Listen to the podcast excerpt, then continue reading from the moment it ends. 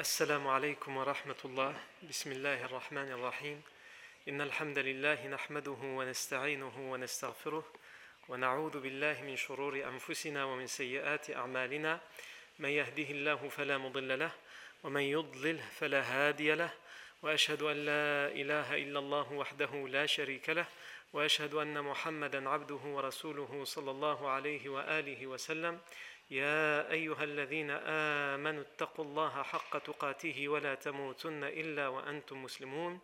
يا أيها الناس اتقوا ربكم الذي خلقكم من نفس واحدة وخلق منها زوجها وبث منهما رجالا كثيرا ونساء واتقوا الله الذي تساءلون به والأرحام. إن الله كان عليكم رقيبا. يا أيها الذين آمنوا اتقوا الله وقولوا قولا سديدا. يصلح لكم أعمالكم ويغفر لكم ذنوبكم ومن يطع الله ورسوله فقد فاز فوزا عظيما. أما بعد فإن أصدق الحديث كتاب الله تعالى وخير الهدي هدي سيدنا محمد صلى الله عليه وسلم وشر الأمور محدثاتها وكل محدثة بدعة وكل بدعة ضلالة وكل ضلالة في النار. ثم أما بعد. La fois dernière, on s'est arrêté à un événement qui arrive pendant le mois lunaire de Charban, de la deuxième euh, année de l'Égir. Le mois de Charban, c'est le mois qui précède le mois lunaire qui précède le mois de Ramadan. C'est exactement le mois que nous sommes en train de clôturer aujourd'hui, puisque nous, on est le 30e jour de, de Charban de l'année égérienne 1440. Et donc on a expliqué que le prophète sallam, depuis le début de la prescription de la prière, priait vers le masjid al-Aqsa, vers Jérusalem. Et que c'est à ce moment-là que la direction de la prière, finalement, les musulmans ont été orientés vers Mecca, pendant ce, euh, mois-là, pendant cette période-là. Euh, la dernière chose qu'on n'a pas vue à propos de ce sujet, c'est la mise en application. Il y avait un hadith qu'on avait cité précédemment, dans lequel on nous disait que la première prière que le sallam avait priée vers Mecca, c'est-à-dire après le fait que les versets ont été révélés pour changer la direction de prière, la première prière que le sallam a priée vers Mecca, c'était une prière de Asr. Ce hadith est authentique. Et on a, dans ce hadith, qu'on avait cité la fois dernière, on nous dit qu'un homme parmi ceux qui ont prié derrière le professeur vers la nouvelle direction de prière est sorti de là et il est parti, il est passé par une mosquée et il les a trouvés, ils n'avaient pas encore fini la prière, ils étaient encore en train de prier, donc il leur a dit pendant leur prière que ce n'était plus de ce côté-là qu'il fallait prier, mais de l'autre côté. Et pendant la prière, ils, ont, ils se sont tournés. Mais ce hadith avec la chaîne de transmission authentique ne nous indique pas de quelle mosquée il s'agit. Les, narrateurs et les historiens divergent entre eux entre deux mosquées, la mosquée des Banu Salama et la mosquée des Banu Al-Harith à Médine. Donc pourquoi je parle de ça? C'est pour parler de la mise en application. Comment ça a été mis en application? Le professeur Sim, dès qu'il l'a su, l'a mis en application. Et ensuite, ce hadith, avec cette chaîne de transmission, nous laisse paraître que soit le professeur Sam a envoyé des compagnons aux autres compagnons éloignés pour qu'ils le sachent, soit par eux-mêmes des compagnons ont été informés d'autres les autres compagnons qui n'étaient pas forcément au courant. On a aussi, les historiens nous, rapportent une anecdote, mais cette anecdote, elle n'est pas authentifiée. On ne sait pas si elle est réelle ou pas, mais en tout cas, tous les historiens qui parlent de la vie du professeur Sam nous rapportent cette anecdote. Ils nous rapportent le fait que le professeur Sam aurait rendu visite ce jour-là, à la prière de, juste avant la prière de Dhuhr, donc le jour où il a reçu cette révélation, donc il n'a pas encore reçu, c'est la prière de Dhuhr, il est, juste avant la prière de Dhuhr, il est parti rendre visite à certains de ses compagnons dans la tribu des Banu Salama, qui eux avaient une mosquée à eux. Ils, priaient dans une, ils avaient construit une petite mosquée dans laquelle ils priaient.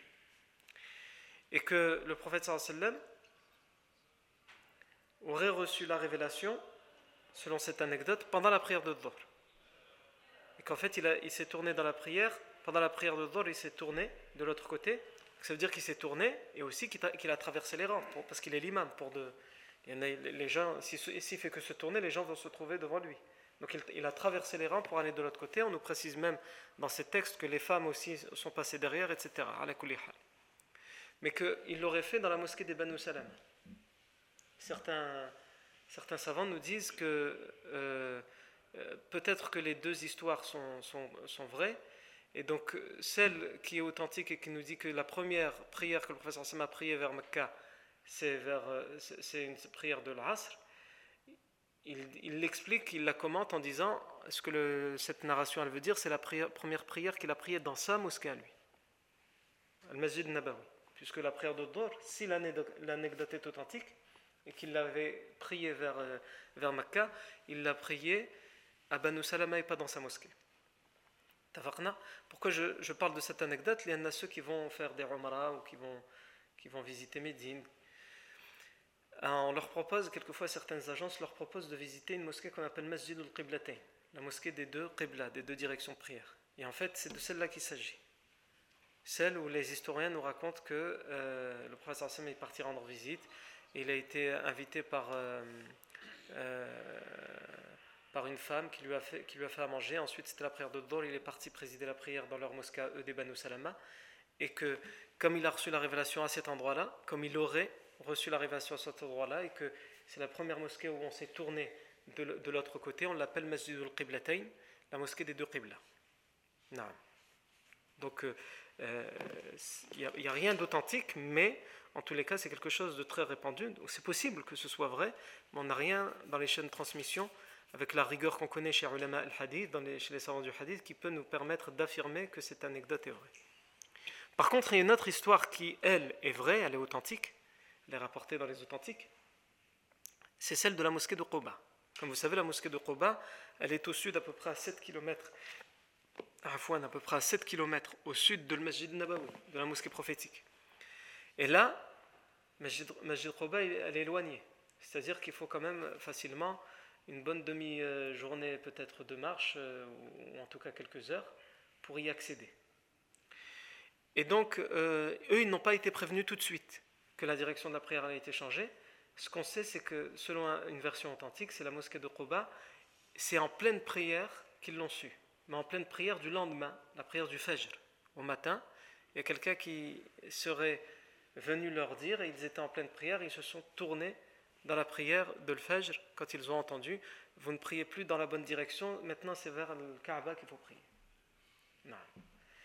Pourquoi j'ai soulevé ces points? C'est juste pour euh, clôturer le point sur le changement de la direction de prière, pour bien mettre en évidence le fait que euh, la mise en application a été faite de cette manière, et donc ça vient appuyer et conforter l'idée qu'on a euh, exposée la semaine dernière, qui consistait à dire que ce changement de direction de prière était sans aucun doute une épreuve.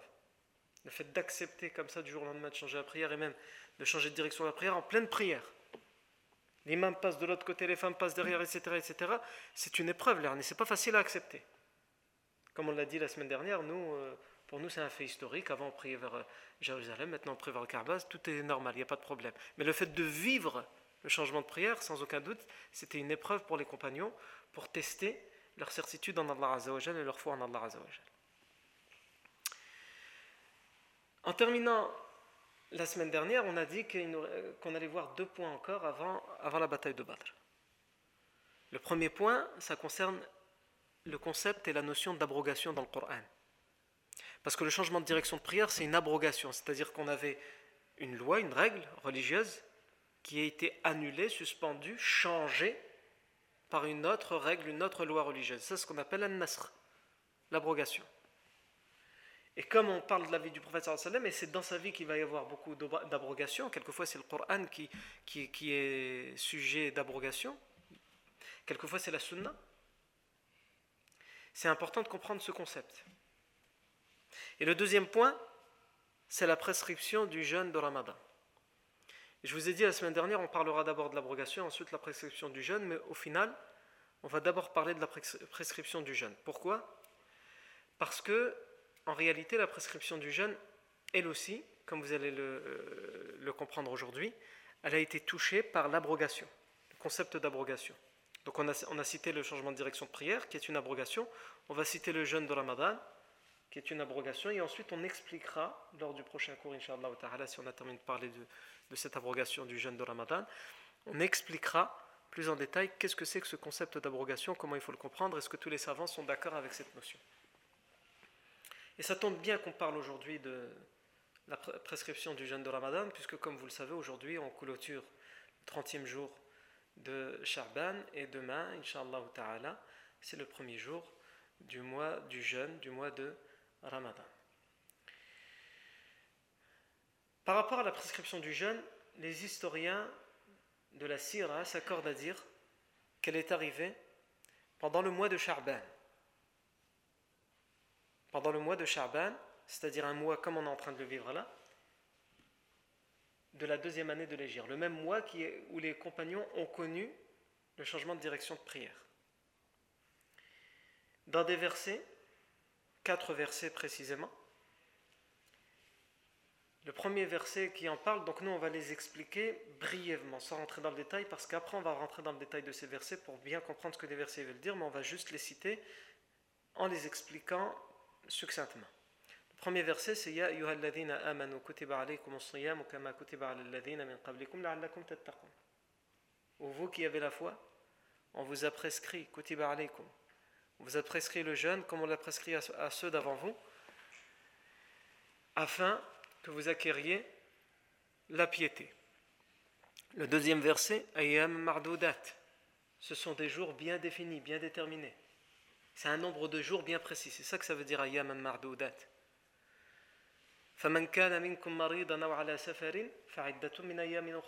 Ceux parmi vous qui seraient malades ou en voyage, qu'ils les jeûnent à d'autres jours, et qu'ils les rattrapent plus tard. وعلى الذين يطيقونه فدية طعام مسكين Quant à ceux qui الذين يطيقونه الذين يطيق أطاق يطيق c'est le verbe ataqa yutiqu en arabe. Qu'est-ce que ça veut dire ah, La majorité des exégèses l'ont traduit, l'ont expliqué, interprété par et ceux qui en ont la capacité, qui ont la capacité de le jeûner. Sous-entendu, ils ont la capacité de le jeûner, mais ne le jeûnent pas. On va expliquer après pourquoi le Coran dit ça. Et ceux qui ont la capacité de le jeûner, mais ne le jeûnent pas, qu'ils payent le repas pour un pauvre pour chaque jour non jeûné. Ça, c'est l'explication de la majorité des, savants. Et les autres savants nous disent non, c'est ceux qui, s'ils le jeûnent, ils vont le jeûner en, vraiment en, puisant les dernières forces qu'ils ont. C'est pas qu'ils sont incapables de le jeûner. C'est comme un vieillard, pas forcément euh, gravement malade ou dans l'impossibilité totale de le jeûner, mais il est tellement vieux, faible, qu'il va puiser vraiment, ça va être une très grande difficulté. Certains ont traduit le verbe ataqa par ce sens-là. Et pourquoi je, pour l'instant je ne me positionne pas? Parce que vous allez voir que en fonction de si on le comprend dans un sens ou dans un autre, ça va changer beaucoup selon les opinions des savants sur le concept d'abrogation sur lequel on va revenir. Donc certains disent ça veut dire celui qui, a la capacité de le jeûner mais il a choisi de ne pas le jeûner, il paye le repas pour chaque jour non jeûné. Et les autres disent non, ça, veut dire celui qui, comme les vieillards qui ont qui en ont la capacité, mais il faut vraiment, ça va être une grande difficulté pour eux, ils ont la capacité avec une grande lourdeur, une difficulté, eh bien eux, ils peuvent, au lieu de le jeûner, payer le repas pour un pauvre pour chaque jour non jeûné.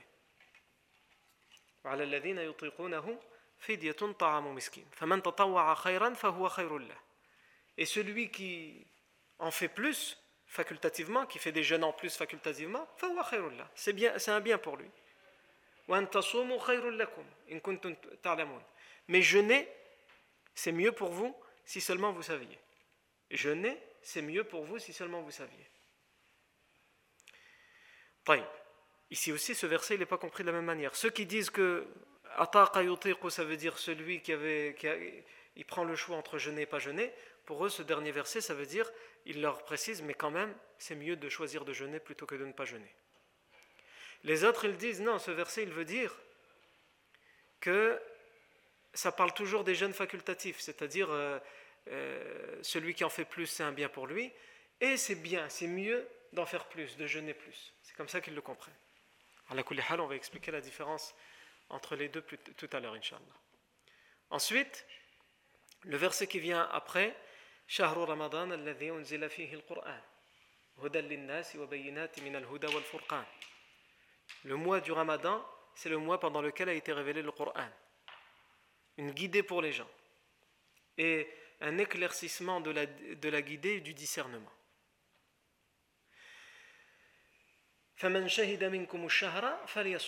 Celui donc qui est présent, qui assiste à l'arrivée du, du, du Ramadan, qu'il le jeûne.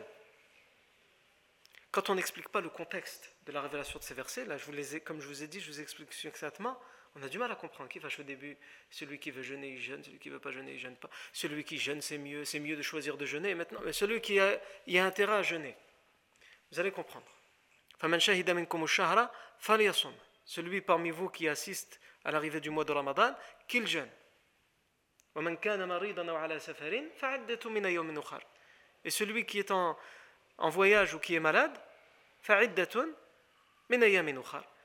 il, il peut yani, le, le rattraper plus tard, il peut le jeûner plus tard.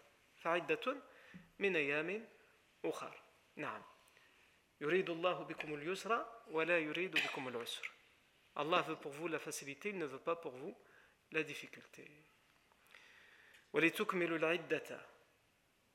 Afin que vous terminiez le nombre de jours bien précis.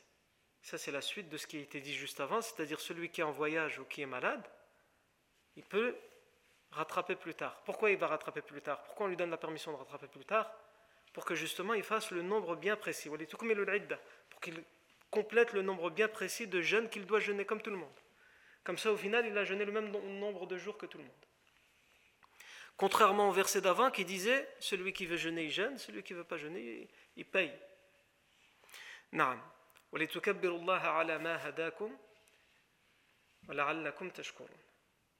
Et afin que vous glorifiez, que vous proclamiez la grandeur d'Allah, pour que vous soyez reconnaissants. Le verset qui vient après, il parle euh, du fait qu'Allah est proche et qu'il euh, répond aux invocations des musulmans. Mais selon la majorité des exégèses, il a été révélé dans un autre contexte, même s'il a été placé à cet endroit-là. Donc nous, on ne va pas s'intéresser à ce verset, on passe euh, au suivant, et c'est le dernier qui nous concerne ici. Il vous est permis pendant les nuits de jeûne d'aller à vos épouses, c'est-à-dire d'avoir des rapports intimes avec vos épouses. Donc ça sous-entend, on va l'expliquer en détail tout à l'heure, ça sous-entend qu'auparavant ce n'était pas forcément le cas.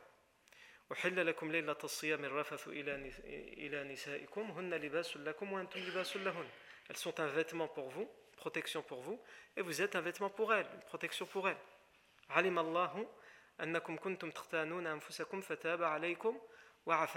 Allah sait que vous causiez du tort à vous-même, que, que vous alliez à vos épouses malgré l'interdiction. Et il, euh, il alaykum, si, on, si vraiment on veut le comprendre, ça veut dire il a accepté votre tauba. Ça ne veut pas dire qu'il vous a pardonné alors que vous n'avez même pas demandé pardon. Certains comprennent comme ça ce verset. Non. Il y en a certaines versions, dans des hadiths, ils nous disent que ça arrive à des compagnons et ils ont fait tauba. Ils ont demandé pardon à Allah. Et donc Allah, en vérité, dans ce verset, il les informe qu'il a accepté leur repentir, qu'ils ne s'inquiètent pas. Fataba alaykum wa afa ankum. نعم فتاب عليكم وعفى عنكم فالآن فالآن باشروهن à présent, vous pouvez, c'est plus interdit, yani. Vous pouvez aller à, vos épouses pendant la nuit et euh, prendre ce qu'Allah a décrété pour vous. Yani prendre la permission qu'Allah a décrété pour vous.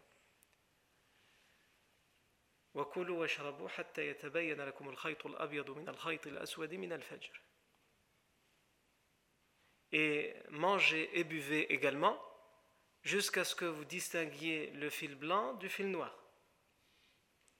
Ça veut dire quoi? Jusqu'à ce que vous distinguiez la lumière blanche de la lumière noire à l'horizon. Quand le soleil commence à se lever, on voit clairement que c'est l'aube maintenant. Les premières lueurs apparaissent. Il ne faut pas le prendre à la lettre, il faut prendre un fil blanc et un fil noir. Les même des compagnons l'ont compris comme ça. Les, exégèses, ils nous expliquent, ils ramènent des versions de, certains hadiths ou des compagnons. Quand, le verset a été révélé, ils mettaient un fil blanc et un fil noir sous leurs oreillers D'autres, ils les attachaient à leurs pieds, ils, regardaient, ils mangeaient, ils buvaient, jusqu'à ce ils arrivent à distinguer, il n'y avait pas l'électricité, etc. Il fait noir, jusqu'à ce qu'ils arrivent à voir la différence entre le fil blanc et le fil noir. On commence à distinguer bien la couleur. Là, il dit, ah, ça veut dire que maintenant on ne peut plus. Non. Le professeur Hassan leur a corrigé cette compréhension en leur expliquant que ça veut dire, il y a la lueur qu'on voit à l'horizon. Ah, si on regarde les fils, il y a peut-être que tu vas choisir des fils euh, euh, plus noirs que d'autres, comme ça tu peux manger encore plus. Tu vas regarder qu'avec un œil. Ou peut-être tu as des problèmes de vue aussi, on ne sait pas combien tu as quand tu as été voir l'ophtalmo, il t'a mis quelle note. Donc euh, ça, c'est pas fiable. Non. Terminer le jeûne jusque, jusque la nuit. Non. Donc ces versets ont été révélés là où nous sommes arrivés dans la vie du prophète Mohammed et comme on l'a dit, ça tombe très bien puisque demain, Inch'Allah, commence le mois de Ramadan.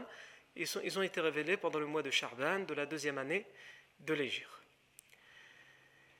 Il faut savoir que la majorité des exégèses nous disent que le jeûne du mois de Ramadan a connu quatre étapes. Il a évolué en quatre étapes. Tout d'abord, le jeûne de Ramadan n'existait pas encore. Il n'y avait pas ni de recommandation ni d'obligation à jeûner le mois de Ramadan. Il y avait tout d'abord uniquement le jeûne du jour de Ashura, qui était obligatoire. Puisque dans un hadith qui nous est rapporté par Aisha anha, elle nous dit كان يوم عاشوراء تصومه قريش ويصومه رسول الله صلى الله عليه وسلم فلما قدم المدينة صامه وأمر بصيامه فلما فرض صيام رمضان ترك يوم عاشوراء فمن شاء صامه ومن شاء تركه الحديث il est authentique on nous dit Aisha radiallahu anha au début il y avait le jour de Ashura que les Quraysh avaient l'habitude de jeûner dans la Jahiliya beaucoup savent que le, alors le jour de Ashura vous savez c'est le, le dixième jour du mois de Muharram le premier mois de l'année lunaire et on, il y a aussi d'autres versions euh, authentiques qui nous disent que les Juifs aussi le jeûnaient que le prophète quand il arriva à Médine, hein, il, a, demandé aux Juifs pourquoi vous, vous le jeûnez? Et ils ont dit parce que c'est le jour où, pour nous, c'est le jour où euh, Allah a sauvé Moussa salam de, de, des griffes de Pharaon. Et le prophète leur a dit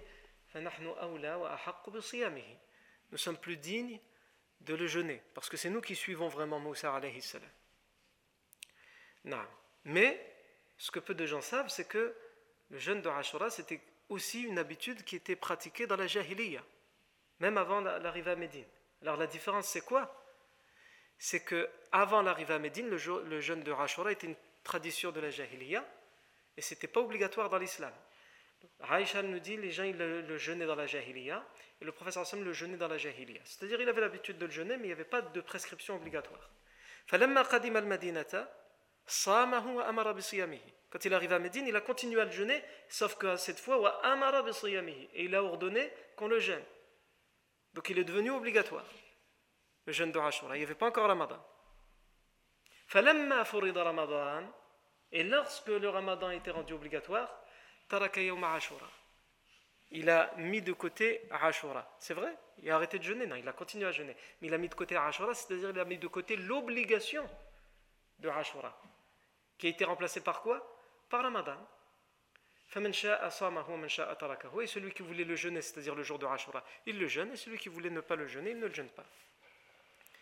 Donc ça, c'est la, première chose, l'obligation du jeûne de Ashura. Ensuite, comme nous le dit le hadith, la deuxième évolution, c'est qu'est arrivée la prescription de Ramadan avec le premier verset qu'on a cité tout à l'heure, Ya amanu kutiba alaykum kama vous qui avez la foi, on vous a prescrit le jeûne, yani de Ramadan, comme on l'a prescrit à ceux d'avant vous, afin que vous acquériez la piété. Ce verset, c'est la deuxième chose qui est venue indiquer aux gens, aux compagnons, au prophète Mohammed sallam, que à présent le mois de Ramadan est un jeûne obligatoire. Il faut jeûner le mois de Ramadan. Comment se passait le jeûne de mois de Ramadan? Selon la majorité des exégèses et des savants, c'est que, comme maintenant, les gens n'avaient pas le droit de boire, ni de manger, ni d'avoir des rapports intimes avec leurs épouses, du, de, de l'aube jusqu'au coucher du soleil. La seule différence, la seule différence, c'est que pendant la nuit, donc à partir du coucher du soleil, ils pouvaient manger, boire, avoir des rapports intimes, mais pas toute la nuit. Jusque, selon certains hadiths, jusqu'au moment où ils vont dormir, et selon d'autres hadiths, jusqu'au moment où ils prient l'Isha, jusqu'à l'heure de la prière de l'Isha. Et après, après ça, donc après le moment où ils dorment, ou après le moment où ils ont prié l'Isha, s'ils se réveillent encore dans la nuit, ils n'ont plus le droit ni de manger, ni de boire, ni d'avoir des rapports intimes. Ça, c'était la première prescription du jeûne de mois Ramadan, selon la majorité des savants. Non. Mais cette obligation était au choix. Parce que si on comprend le verset, comme on a dit tout à l'heure, comme dans, la compréhension de la majorité des savants, le verbe ataqa selon la majorité des exégèses, des ça veut dire celui qui en a la capacité. Celui qui a la capacité de jeûner, eh bien qu'il paye pour chaque jour non, euh, pour chaque jour non jeûné le repas d'un pauvre. C'est-à-dire que le musulman avait l'obligation de jeûner, mais qu'il avait le choix entre soit jeûner, soit le payer chaque jour non jeûné pour un pauvre. Il a la capacité, il a fait le choix de ne pas jeûner, ben, il avait le droit, il paye pour chaque jour non jeûné le repas d'un pauvre. Donc cette, prescription de Ramadan était au choix. Ensuite est arrivée la troisième évolution, la troisième étape. C'est le verset d'après Ramadan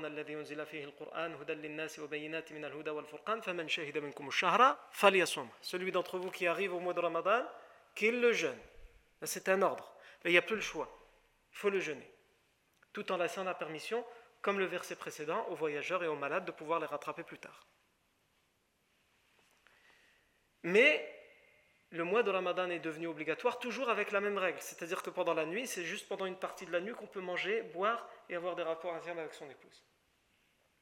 Et enfin, la quatrième et dernière étape de, la, prescription du jeûne de mois de Ramadan, celle que nous nous connaissons aujourd'hui, c'est le verset qui vient deux versets plus tard. On vous a rendu licite, on vous a permis à présent, pendant les nuits, d'aller à vos épouses, ni d'avoir des rapports intimes avec vos épouses pendant toute la nuit. Et ensuite, l'autre, verset l'autre partie du verset qui vient plus tard,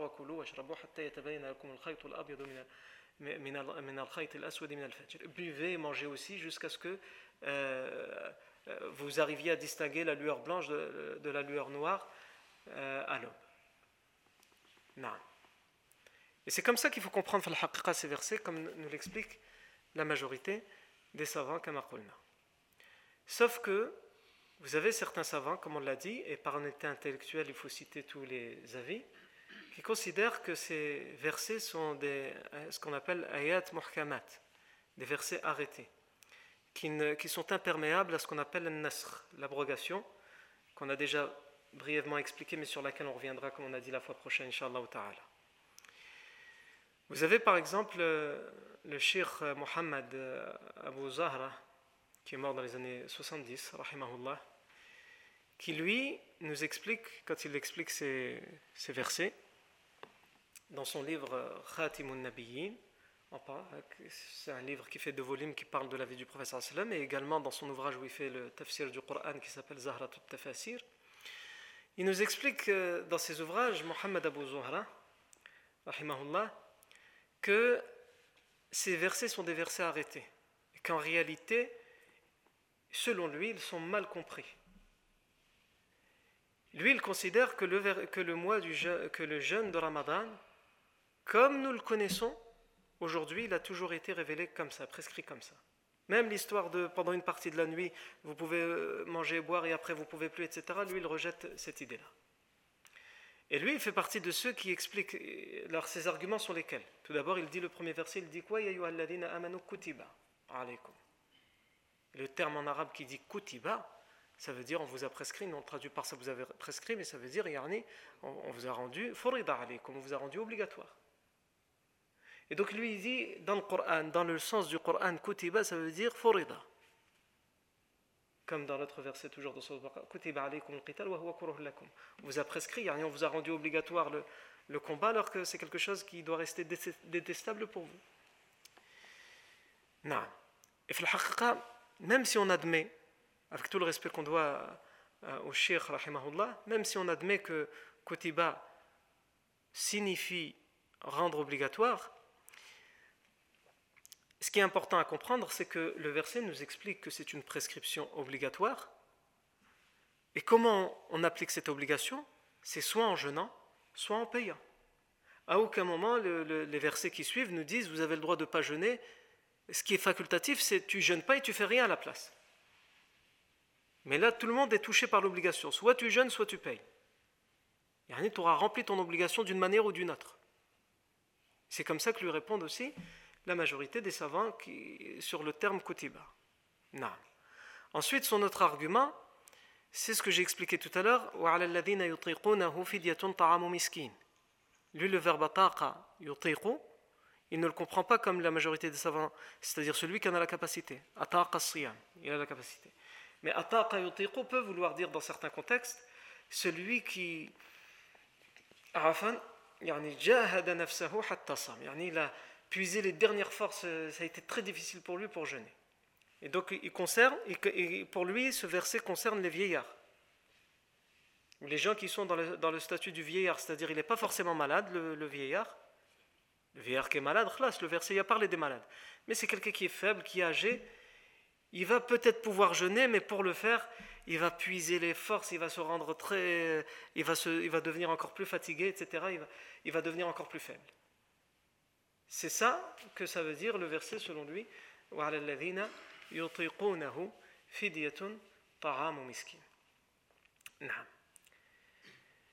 Euh, comme on l'a dit, la majorité des savants expliquent que non, le, verbe il est clair. Ataqa yutiqu, ça veut dire celui qui en a la capacité, qu'il paye pour chaque jour non jeûné. Ensuite, l'autre argument qu'il utilise, c'est euh, dans les deux versets qui, ici qui se suivent. Le premier, Allah Azza wa nous dit فَمَنْ كَانَ مِنْكُمْ مَرِيضًا أَوْ عَلَى سَفَرٍ فَعِدَّةٌ مِنْ أَيَّامٍ أُخَرٍ et le verset qui suit, c'est le verset qui est censé rendre obligatoire. Là, c'est Sheikh Abu Zahra qui parle. Il dit c'est le verset qui est censé rendre obligatoire. Et dans le même verset, Allah Azza répète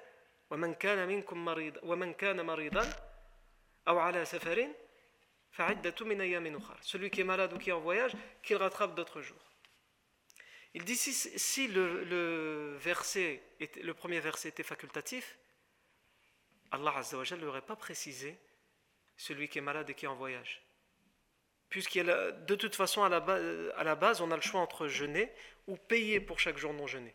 Donc si on a le choix entre jeûner et payer pour chaque jour non jeûné, pourquoi préciser que le voyageur ou le malade doit les rattraper plus tard? Si c'est précisé qu'il doit les rattraper plus tard, c'est que c'est obligatoire. Même pour le, voyageur et le malade. Mais c'est comme ça qu'il comprend. Mais la majorité ça va, ils disent non. Le premier verset, il est facultatif le jeûne, facultatif dans le sens soit il jeûne, soit il paye. Mais pour le voyageur et le malade, soit il jeûne, soit il paye. Mais si son voyage et, sa maladie sont une permission pour ne pas jeûner, il peut malgré tout jeûner parce que à la fin du verset, qu'est-ce qu'il nous dit le verset? C'est mieux pour vous de jeûner. Donc pour que lui aussi, le voyageur et le malade, il est sur khair, au lieu de payer, il veut quand même jeûner, on lui donne la, la possibilité de pouvoir le jeûner plus tard. Non. Ensuite, euh, sur le dernier verset. Par contre, tout ce qu'on a dit là, comme on a dit, ce sont des arguments du shir en particulier et, d'autres, ce n'est pas le seul. Et ils sont, même s'ils ne vont pas forcément nous convaincre, ils sont des arguments forts et convaincants. Par contre, là, les derniers arguments, Allahu A'lam, avec tout le respect qu'on lui donne, on peut dire que c'est un petit peu tiré par les cheveux. Et je vais vous expliquer pourquoi. Sur le verset qui parle de à présent il vous est permis d'aller à vos épouses, etc. Donc là, le verset il est clair. Le verset sous-entend clairement que euh, c'était interdit d'aller à son épouse pendant la nuit et de manger et de boire pendant toute la nuit. Puisque maintenant le verset il dit maintenant vous pouvez manger et boire, euh, aller à vos épouses pendant toute la nuit, jusqu'à ce que vous distinguiez la, lueur blanche de la lueur noire. Lui dit non, ce verset, certes il dit ça, mais pourquoi il le dit? Il le dit parce que les compagnons, ou des compagnons plutôt, certains compagnons, avaient compris qu'ils ne pouvaient pas. Ils pensaient que dès qu'ils avaient dormi, ils ne pouvaient plus après manger et boire ou aller à leur épouse. Et donc le verset est venu corriger. Il est venu corriger ça. Pourquoi c'est tiré par les cheveux par cette, explication Pour euh, trois raisons. La première, c'est que pour avancer quelque chose comme ça, il nous faut un dalil, ne serait-ce qu'un hadith qui nous dit des compagnons avaient mal compris. Et ça, ça n'existe pas. Allahu a'lam, à ma connaissance, il n'y a pas de hadith qui dit, même faible, qui dit il y a des compagnons qui ont mal compris la prescription et ils pensaient que c'était interdit. Non. Au contraire, on a des versions qui nous disent que les compagnons euh, se sont repentis parce qu'ils ont bien considéré que c'était une faute et on n'a pas de hadith qui nous dit, le professeur Sam dit, ben non, euh, c'était pas, c'était pas interdit, vous vous êtes trompé. Wallahu a'lam. Ça, c'est la première raison. La deuxième raison, euh, c'est que euh, le, le, Cheikh Abu Zahra, on sait qu'il est un des rares savants qui sont hostiles à l'idée du nasr, de l'abrogation dans le Coran. Pour lui, Rares sont les savants qui, ont eu cet avis dans l'histoire de l'islam, mais ça existe. Ils considèrent que l'abrogation n'existe, un nasr n'existe que dans la sunna. Une sunna peut abroger une sunna. Mais que, le Coran soit touché par le nasr, lui, il considère que non. Il l'explique dans, dans l'introduction de son ouvrage Zahrat Tafasir. Et il n'est pas le seul à avoir eu cette idée, mais ils sont très rares, euh, les savants et c'était surtout des Mu'tazilites qui avaient cette idée-là, qui pensaient que le Coran ne peut pas être abrogé, ne peut pas être touché par l'abrogation.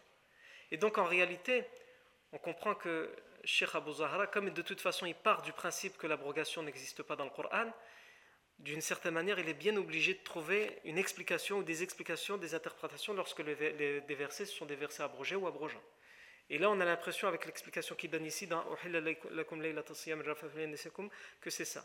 Et le, la, troisième, euh, la troisième raison pour laquelle c'est tiré par les cheveux, c'est qu'on a un hadith qui a été authentifié par le Bukhari, qui, euh, qui, qui, nous dit, mais ça c'était pour le verset d'avant, qui nous dit, qui explique clairement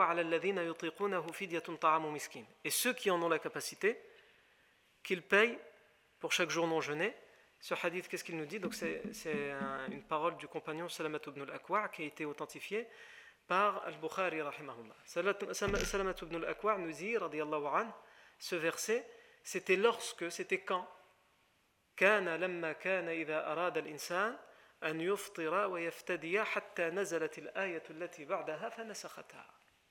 Ce verset concernait ceux qui voulaient, qui, qui voulaient plutôt rompre le jeûne, manger, et payer à la place, jusqu'à ce que le verset qui suit est arrivé,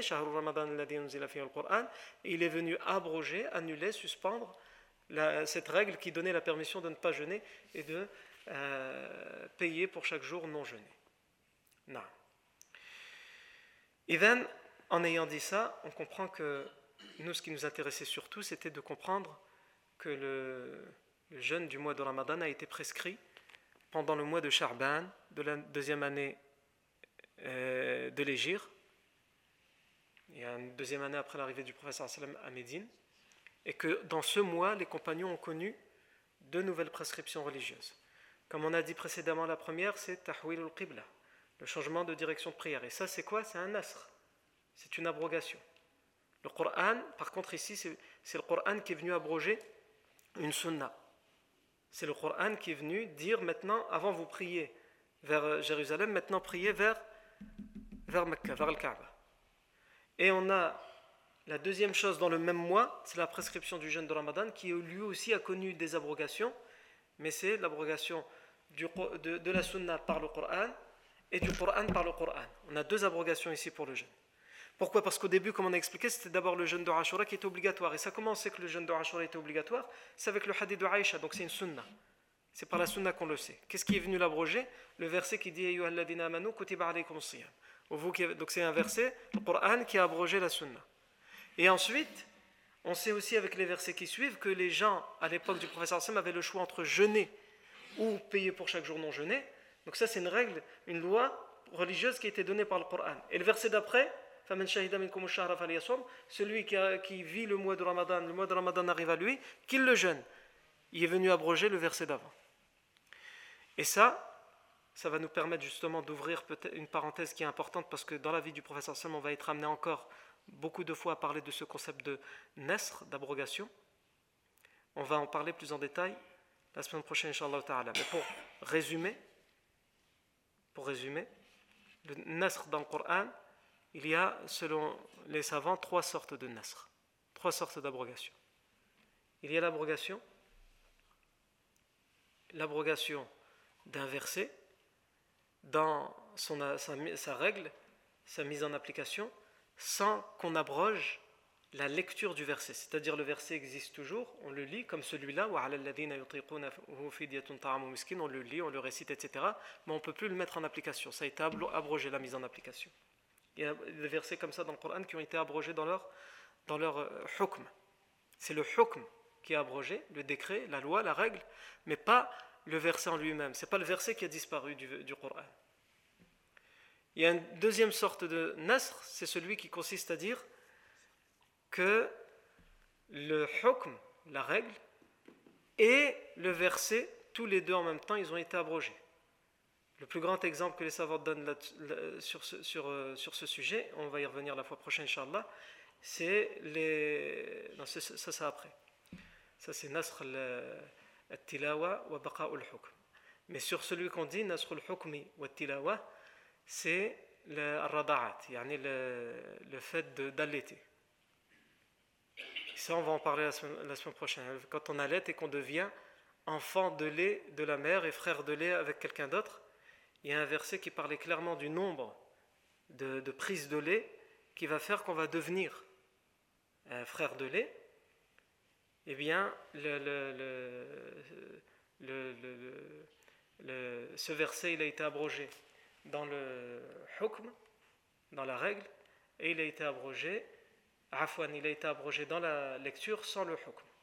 Et l'autre, le cas inverse, celui, ce qui abroge dans, le, dans la lecture du verset sans, sans le, le hukm, c'est-à-dire que les savants, les savants supposent qu'il y a des versets qu'on ne lit plus dans le Coran, et pourtant leur mise en, leur mise en application existe toujours.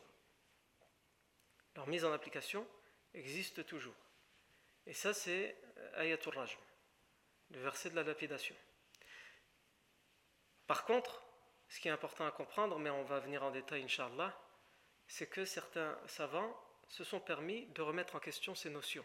Est-ce que vraiment ce sont des choses qui, existent dans le Coran et qui sont arrivées? Pas juste que, comme l'a fait par exemple Sheikh Mohammed Abu Zuhara, où lui il remet en question toutes sortes de nasr dans le Coran, mais le fait de dire qu'un verset dans la lecture puisse être abrogé sans sa mise en application. Ça, certains, euh, ils ont, mis ils ont remis en question ça. il y a même euh, certains qui ont été jusqu'à faire des, une mémoire de doctorat, le Cheikh Mustafa Zaid, qui a fait euh, un livre qui fait trois volumes et qui était sa thèse de doctorat, qui s'appelle An-Nasr fil Qur'an, l'abrogation dans le Coran. Et lui, dedans, il développe l'idée que c'est pas possible qu'il y ait eu une abrogation de versets dans la lecture en, en conservant la mise en application même si la majorité de savants considèrent que si c'est possible, mais alors quels sont ses arguments à lui et quels sont les arguments de la majorité des savants Ça, c'est ce que nous verrons, bi'idnillahi tabaraka wa ta'ala, la fois prochaine. Barakallahu fikum pour votre attention. Subhanakallahu wa bihamdik. Ashhadu an la ilaha illa ant, nastaghfiruka wa natubu